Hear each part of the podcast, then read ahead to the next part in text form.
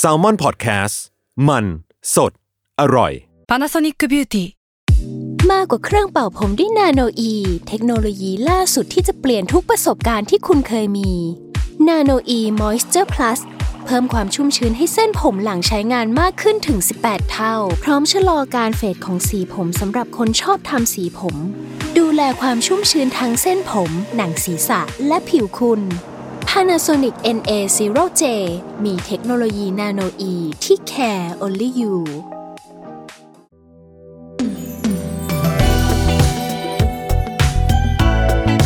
ลองเล่นดู ถ้าไม่เล่นแอนดูจะรู้ได้ยังไง กับผมทอฟฟี่ประชอ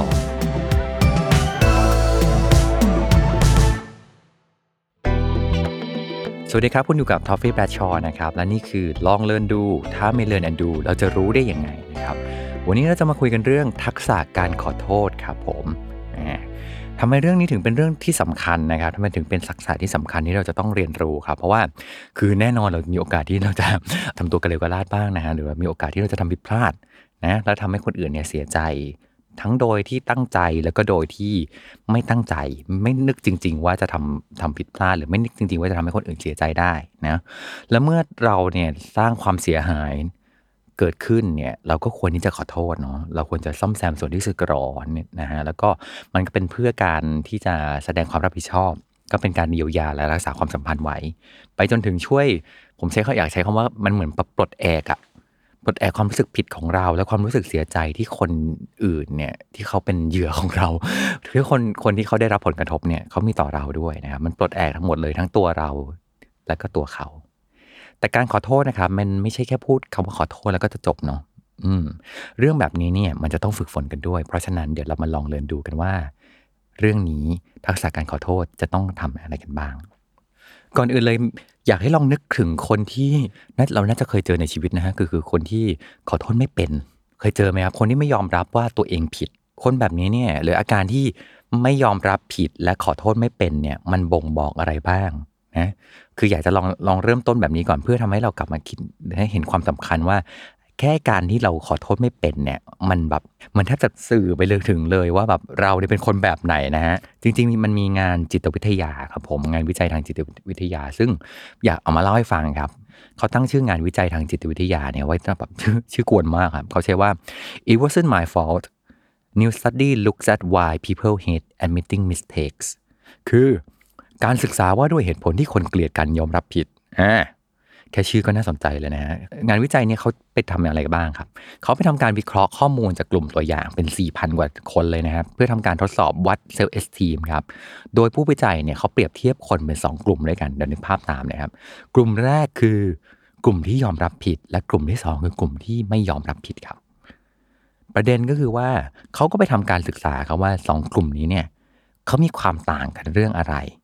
ปรากฏว่ามีอยู่ 5 เรื่องด้วยกันครับ ที่ 2 กลุ่มนี้ต่างกัน เรื่องแรกครับก็คือทัศนคติว่าด้วยความผิดครับผม กลุ่มที่รู้สึกไม่สบายใจที่จะยอมรับผิดนะครับ จะรู้สึกเกลียดตัวเองครับที่ดูอ่อนแอ หรือแม้กระทั่งเกลียดตัวเองที่จะรู้สึกอ่อนแอด้วยซ้ำเขาจะมีความรู้สึกว่าผิดเท่ากับล้มเหลว เท่ากับอ่อนแอ คนแบบนี้เนี่ยภายนอกอาจจะดูแข็งกร้าวอาจจะดูแบบสตรองมากนะครับ แต่ข้างในก็จะยวบยาบมากๆเลยเนาะอันนี้หมายถึงจิตใจอย่าเพิ่งคิดไปไกลนะฮะทุกคนโอเคนะ คนที่ไม่ยอมรับผิดเนี่ยจะรู้สึกไม่สบายใจครับ ที่จะพูดถึงความล้มเหลวของตัวเองเพราะรู้สึกว่าการเปิดเผยความล้มเหลวเนี่ยเป็นเรื่องน่าอาย แล้วก็เป็นเรื่องที่รู้สึกว่าอาจจะถูกล้อเลียนได้อะซึ่งอันเนี้ยครับตรงกันข้ามกับคนที่ยอมรับผิด คนที่ยอมรับผิดเนี่ยจะสามารถพูดถึงความล้มเหลวเหลวเปลวของเราเนี่ยได้สบายมากๆเลย หรือถ้ามีใครชี้ว่าเขาทำผิดเนี่ย คนที่ไม่ยอมรับผิดครับจะยิ่งรู้สึกว่าเหมือนกำลังถูกลดขั้นอะภาษาอังกฤษเขาคือเขาใช้คำว่า degraded คือเหมือนกับว่าแบบ ถูกลดขั้นความสำคัญของตัวเองรู้สึกถูกแบบ ตัวเองต้อยต่ำเป็นจุลินทรีย์และตัวปซิลัสมาก ๆ เลยนะครับ ยิ่งกว่านั้นเนี่ย คนที่ไม่ยอมรับเนี่ย จะไม่สามารถทนต่อคำวิพากษ์วิจารณ์และการถูกปฏิเสธได้อ่าอันนี้เรื่องแรกคือวิธีคิดต่อความผิดครับที่สองกลุ่มนี้มีความต่างกัน เรื่องที่สองคือความรู้สึกไม่มั่นคงครับ อันนี้เป็นยังไงก็คือว่า กลุ่มคนที่ไม่ยอมรับผิดครับ จะรู้สึกว่าการทำผิดเท่ากับทำลายความน่าเคารพ ความน่าเชื่อถือ และทำให้รู้สึกว่าสูญเสียความมั่นใจจากคนรอบข้างไปเลย ก็เลยไม่ยอมรับผิด คือเขาจะมีสมการในความคิดของเขาแปลกๆอันหนึงนะครับคือเขาบอกว่าไม่ผิดเท่ากับยังเป็นที่เคารพอยู่ เออ ไม่ผิดเท่ากับยังเป็นที่เคารพอยู่ ดังนั้นก็เลยไม่ยอมรับผิด เพราะว่าถ้าเกิดไม่ยอมรับผิดก็ยังไม่ก็ยังเป็นที่เคารพอยู่ไงซึ่งมันประหลาดเพราะว่าเมื่อไม่ยอมรับผิดอะมันเท่ากับไม่เป็นที่เคารพงานวิจัยเนี่ยยังพบอีกว่า กลุ่มคนที่ไม่ยอมรับผิดครับ จะรู้สึกไม่ชอบตัวเอง แล้วรู้สึกว่าตัวเองเป็นคนล้มเหลว งงไหมฮะ คนกลุ่มนี้เนี่ยเขาจะมีความรู้สึกว่าการยอมรับว่า ตัวเองผิดพลาดเนี่ยทำให้เป็นที่ไม่เคารพ แต่ในขณะเดียวกันเขาก็รู้สึกไม่ชอบตัวเองอยู่ตลอดเวลา เออ คืองงไหมฮะ ก็คือเหมือนกับว่าไม่ชอบตัวเองที่เป็นคนแบบนี้ แต่ทำไมเป็นคนแบบนี้นึกออกมาคือมันมีความซับซ้อนของชีวิตของเขาอยู่นะครับเรื่องที่สามครับที่คนสองกลุ่มนี้มีความต่างกันคือความต้องการการยอมรับจากผู้อื่นฮะงานวิจัยเนี่ยพบว่ากลุ่มคนที่ไม่ยอมรับผิดเนี่ยต้องการการยอมรับจากผู้อื่นอย่างรุนแรงมาก ๆ เลย แต่ย้อนแย้งกว่านั้นก็คือว่าพวกเขาต้องการรู้สึกว่าเป็นที่รัก แต่ก็รู้สึกว่าตัวเองไม่สมควรได้รับความรัก ดึงดราม่ามากงงเลยฮะคือไม่ยอมรับผิด เพราะว่าต้องการให้คนอื่นยอมรับ แต่ในขณะเดียวกันก็มีความรู้สึกว่าตัวเองไม่สมควรได้รับความรักนั้นเลยดูเป็นคนงงๆอยู่นะ คือแบบต้องการความรัก แต่ก็รู้สึกว่าตัวเองไม่สมควรได้รับความรักเออเขามีความมีความซ้ำซ้อนกันอยู่ตรงนี้นะฮะคนกลุ่มนี้จะรู้สึกว่าตัวเองเนี่ยจะไม่เป็นที่รักของคนอื่น และกลัวว่าถ้าทำผิดพลาดแล้วอะ จะยิ่งทำให้คนไม่รักเขา แต่สิ่งที่เขาน่าจะลืมไปครับ ในมุมมองของผมก็คือว่า เพื่อนที่ดีอะคือคนที่บอกว่า เมื่อเราทำผิดแล้วอะ แล้วเขาจะคอยตักเตือนเราอะ เขาให้อภัยเรา เขาอยู่เคียงข้างเราอะ จนเรามีกำลังใจอะจะปรับปรุงตัวเองได้อะอันนั้นคือเพื่อนที่ดี มันไม่ใช่ว่าแบบเมื่อเราทำผิดแล้วแล้วเพื่อนจะแบบหันหลังไปให้จากเราไปเลยหรือว่าจะเกลียดเราไปเลยอะแต่แบบเพื่อนที่ดีมันคือเพื่อนที่ต่อให้เราทำผิดอะไม่ใช่ว่าเขาบอกว่าเราไม่ผิดนะ เขาเห็นความผิดนั้น แต่เขา มีความเชื่อมั่นในตัวเรา ว่าเราสามารถพัฒนาได้ เขาจึงให้อภัยเรา และเป็นกำลังใจให้เราที่เราจะเติบโตต่อไปครับ งานวิจัยครับเขายังพบอีกครับว่า คนกลุ่มนี้ไม่แน่ใจว่าตัวเองทำงานออกมาได้ดีหรือไม่ดีเนี่ย ตราบเท่าที่ไม่ได้รับความชมงานวิจัยยังพบอีกว่า คนกลุ่มนี้เนี่ยจะคอยคิดอยู่ตลอดเวลาว่า ตกลงแล้วงานของตัวเองเนี่ยดีหรือไม่ดี โดยดูจากการได้รับคำชมครับ ซึ่งถ้าลองคิดต่อยอดดูนะครับ จะพบว่าคือถ้าคนกลุ่มนี้เขาไปอยู่ในตำแหน่งระดับสูงอะแล้วอยู่ในวัฒนธรรมการทำงานแบบประเภทที่ว่าเออเรียหัวหน้านะฮะดีครับท่านทำดีทุกอย่างเลยตดท่านอย่างหอมเลยอะไรอย่างเงี้ยเขาก็จะได้รับความมั่นใจแบบผิดๆครับว่าตัวเองทำดีอะนึกออกไหมเพราะว่าเขาก็จะมีความรู้สึกว่าตัวเองทำดีแล้วอะเพราะไม่มีใครบอกคอยบอกเขาอะว่าเขาทำผิดเออแล้วพอเป็นอย่างนี้เป็นไงฮะความบันไลก็จะเกิดขึ้นนะครับทุกท่าน เรื่องที่สี่ครับ ที่คนกลุ่มที่ยอมรับผิดและคนกลุ่มที่ยอมไม่ยอมรับผิดเนี่ยเขามีความต่างกันครับ คือมุมมองต่อเรื่องของความสมบูรณ์แบบ perfectionist เนี่ยนะฮะกลุ่มคนที่ไม่ยอมรับผิดครับ มีแนวโน้มจะเรียกตัวเองว่าฉันคือ perfectionist คือจะเป็นคนที่แสดงออกว่านิยมความสมบูรณ์แบบมากๆ เชื่อว่าตัวเองเนี่ยจะไม่เป็นที่ยอมรับ ถ้าตัวเองไม่ประสบความสำเร็จ ซึ่งน่ากลัวกว่านั้นครับเขาบอกว่าความเชื่อของกลุ่มคนกลุ่มนี้คือ ถ้ามีความผิดเรื่องใดเรื่องหนึ่งเนี่ยเท่ากับเป็นคนล้มเหลวไปหมดเลย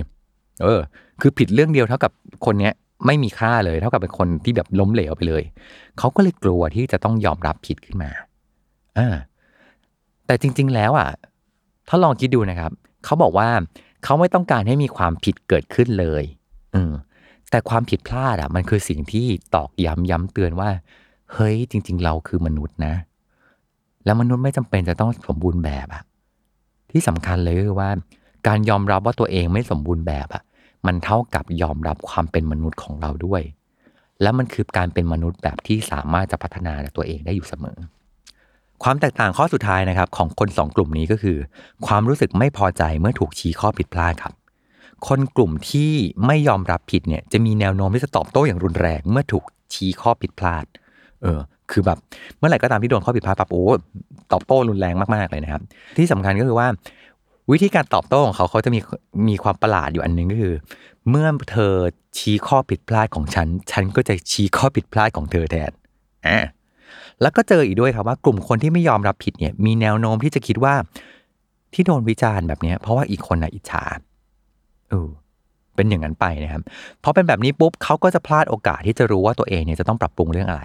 เพราะเป็นไงครับใครจะแนะนำอะไรขึ้นมา ก็จะโดนด่าขึ้นมาได้ หรือแบบแนะนำอะไรไปก็โดนชี้ข้อผิดพลาดของคนที่วิจารณ์ขึ้นมาซะอย่างนั้นนะ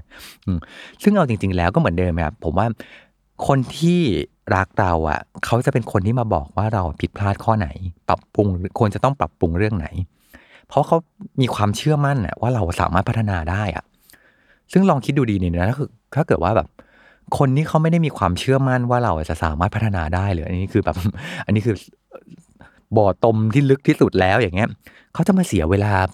เสียพลังงานอะไรใด ๆ ที่จะมาบอกเราไหมฮะว่าแบบเราควรจะต้องปรับปรุงอะเขาก็คงไม่ต้องบอกเขาก็ ก็ปล่อยเราลงเหวไปเลยก็ได้นะหนึ่งนึกออกไหมปล่อยอย่างนั้น แปลว่าคนแบบนี้เนี่ยคือเขาไม่ได้มีศรัทธาอะไรแบบหลงเหลือในตัวเราแล้วด้วยซ้ำอะ เออ เพราะฉะนั้นการที่มีคนยังสะท้อนว่า อะไรคือข้อผิดพลาดของเราอะ มันเท่ากับว่า เขายังมีความหวังในตัวเราอยู่ ที่เล่ามาทั้งหมดครับ ผู้วิจัยสรุปไว้ว่า สิ่งที่เป็นแรงผลักดันให้คนไม่ยอมรับผิดครับ ก็คือ ความกลัวผลที่จะตามมา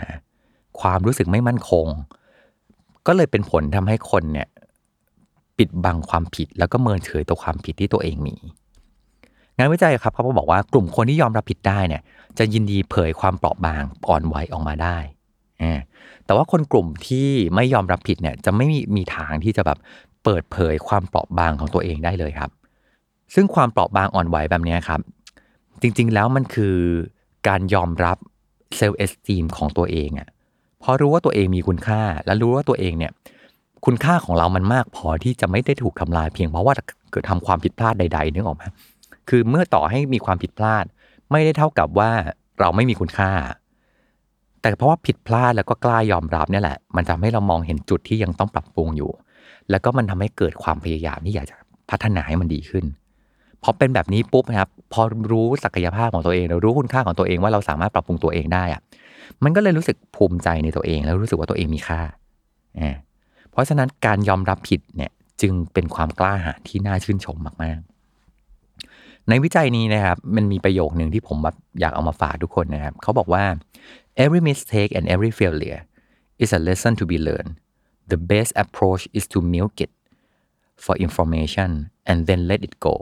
อันนี้คืออะไรคือบอกว่าทุกความผิดพลาดและทุกความล้มเหลว คือบทเรียนให้เราเรียนรู้ วิธีการที่ดีที่สุดคือเรียนรู้จากความผิดพลาดให้ได้มากที่สุด แล้วหลังจากนั้นปล่อยวางครับ ทีนี้เมื่อกี้เราคุยกันแล้วนะครับ ว่าแบบคนที่ไม่ไม่มีทักษะการขอโทษ หรือคนที่ขอโทษไม่เป็น ยอมรับผิดไม่เป็นเนี่ยมันไม่ใช่แค่ผิวผิวว่าแบบเออเขาเป็นคนที่แบบก็แค่ขอโทษไม่เป็นนะแต่มันลึกไปลึกลึกลึกไปอีกว่าเซลล์เอสซีมก็ต่ำหรือมีความรู้สึกมุมมองต่อตัวเองว่าตัวเองไม่มีคุณค่าใดๆอะมันลึกไปขนาดนั้น ทีนี้เราจะมาคุยกันบ้างครับว่าแล้วการขอโทษที่ดีเนี่ยมันเป็นยังไงบ้าง มันมีงานวิจัยของมหาวิทยาลัยโอไฮโอครับทำการวิจัยเมื่อปี 2016 ครับ เขาทำการทดลองว่า เขาไปดูปฏิกิริยาตอบสนองกับรูปแบบการขอโทษที่มีความแตกต่างกันครับ และเขาสามารถสรุปรวมมาได้ครับว่าการขอโทษที่มีประสิทธิภาพเนี่ยจะต้องมีอะไรบ้างครับ จะต้องมีองค์ประกอบ 6 ข้อนี้ด้วยกัน ฟังกันไปตามทีละข้อนะครับหนึ่งเลยคือการแสดงออกว่าเสียใจ อันนี้สเต็ปแรกเลยก็คือว่าแสดงออกไหมอะว่ารู้สึกเสียใจเออ รู้สึกรู้หรือเปล่าว่ามันมีความรู้สึกเนี่ยสื่อออกมาหรือเปล่า ให้คนได้สัมผัสได้ว่าเราเสียใจนะสองครับก็คือคำอธิบายว่าอะไรคือความผิดพลาดอ่าอันนี้คือนอกจากแสดงออกว่าเสียใจแล้วอะระบุด้วยนะ ว่าความผิดพลาดคืออะไร อะไรคือสิ่งที่ไม่น่าทำเลย อะไรคือสิ่งที่สร้างความเสียหายนะครับ อันที่ 3 คือการแสดงความรับผิดชอบอความรับผิดชอบชอบก็คือ ความผิดนั้นเราเป็นผู้ก่อ ออก็คือแสดงความเป็นความเป็นเจ้าของความผิดนั้นนะคือแบบนี่คือฝีมือฉันเองนึกออกไหมเออคือไม่ได้บอกว่าแบบไม่เป็นของคนอื่นนะแต่คือฉันเนี่ยคือเจ้าของความผิดนั้น และฉันลุกออกมา ที่จะแสดงความรับผิดชอบนะครับ ข้อที่ 4 ก็คือการกลับใจหรือการสำนึกผิดอ่าคือรู้แล้วล่ะว่าเสียใจรู้ว่ามีอะไรผิดพลาด ต้องการแสดงความรับผิดชอบแล้ว ยังแสดงออกถึงความแบบอยากที่จะทำให้ตัวเองดีขึ้นน่ะ อ่าอันนี้คือการสำนึกผิด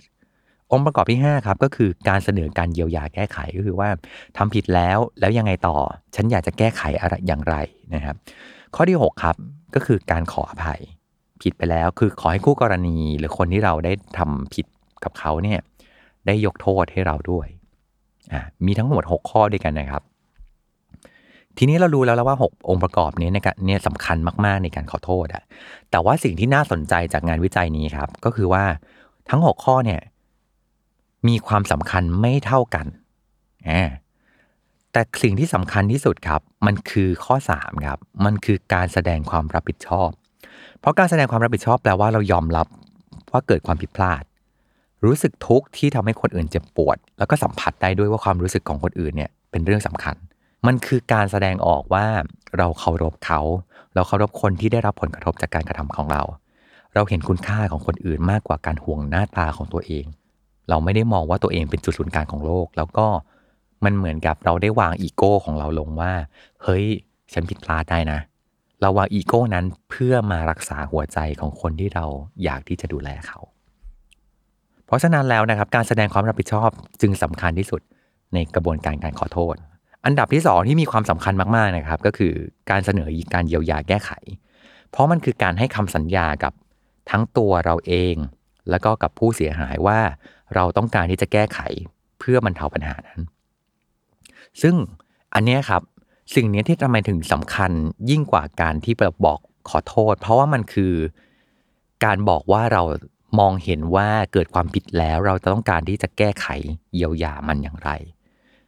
แล้วในหกข้อเนี่ยครับ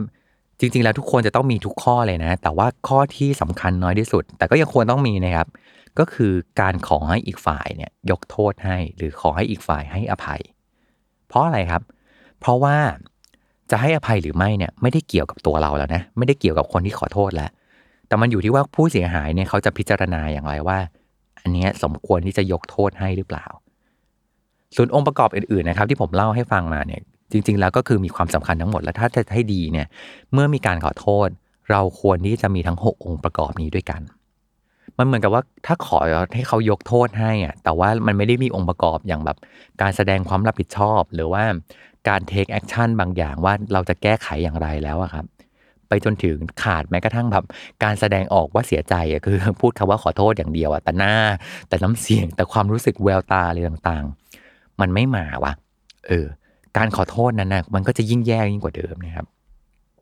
เพราะฉะนั้นแล้วเนี่ยการขอโทษมันจึงไม่ใช่แค่ การพูดคำว่าขอโทษแล้วแต่มันไปตั้งแต่การแสดงออกว่าเสียใจ การระบุว่าอะไรคือความผิดพลาด การแสดงความรับผิดชอบ การกลับใจและการสำนึกผิด การเสนอการเยียวยาแก้ไข และสุดท้ายคือการขออภัยขอให้ยกโทษให้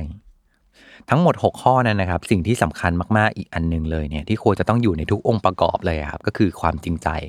เพราะว่าถ้าเกิดไม่มีความจริงใจแล้วอะการขอโทษก็จะไร้ความหมายอยู่ดี ที่สุดแล้วนะครับ การขอโทษมันคือการยอมรับว่าเรายังมีจุดอ่อนอยู่ ซึ่งการยอมรับว่าเรายังมีจุดอ่อนนี่แหละ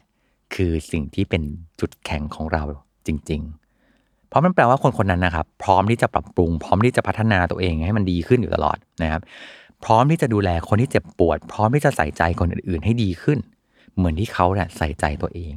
พร้อมที่จะยอมรับแล้วก็ต่อให้ทำผิดพลาด ก็พร้อมที่จะก้าวต่อไปได้ ซึ่งถ้าเราใส่ใจคนอื่นจริง ๆ ครับ เราจะเข้าใจว่าคนเราไม่ได้อยากได้ยินแค่คำว่าขอโทษอะแต่มันมีความรู้สึกที่ซ่อนลึกๆๆๆไปมากกว่าคำว่าขอโทษนั้น มันคือการที่เขาอยากรู้ว่า เราห่วงความรู้สึกของเขาหรือเปล่า เขาอยากรู้ว่าเรารับรู้ถึงความเจ็บปวด ที่เขากำลังเจออยู่ได้หรือเปล่า เขาอยากรู้ว่า เราไม่อยากให้เขามีความทุกข์ใช่ไหม เราจึงพร้อมนำทุกทางเพื่อจะแก้ไขความทุกข์นั้น เขาเองก็อยากรู้ครับว่าเราทุกข์เหมือนกับที่เขาทุกข์รู้สึกเหมือนที่เขารู้สึก ไม่ใช่ว่าเราแบบโอ้สบายดีแบบเราเรามีความรู้สึกร่วมด้วยกันอยู่นะครับที่สำคัญเขาอยากรู้ว่าเราเองก็มีหัวใจเหมือนเขาเหมือนกัน ทั้งหมดนี้นะครับก็คือทักษะการขอโทษที่ผมเอามาฝากกันนะครับ เชื่อว่าในชีวิตเราเราคงจะต้องทำผิดพลาดกันอีกมากมาย เพราะฉะนั้นเนี่ยในอีกมุมหนึ่งก็คือเรามีโอกาสที่จะได้ฝึกนั้นบ่อยขึ้น แต่ว่าที่สำคัญนะครับผมรู้สึกว่าการขอโทษอะมันคือส่วนหนึ่งที่ทำให้เราเติบโตขึ้นมาได้ มันมาจากการที่เรายอมรับก่อนว่าเราผิดพลาดได้ แล้วก็ยอมรับว่าเรายังมีจุดที่จะพัฒนาตัวเองได้ อันนั้นแหละ คือจุดที่จะทำให้เราเติบโตขึ้นมาได้ครับ ไปลองเรียนรู้เรื่องทักษะการขอโทษกันแล้วนะครับ อย่าลืมติดตามรายการลองเรียนดู ถ้ามีเรียนแอนดูแล้วจะรู้ได้ยังไงนะครับ กับ Toffee b a d s h a w ทุกวันจันทร์กับทุกช่องทางของ Salmon Podcast ครับผม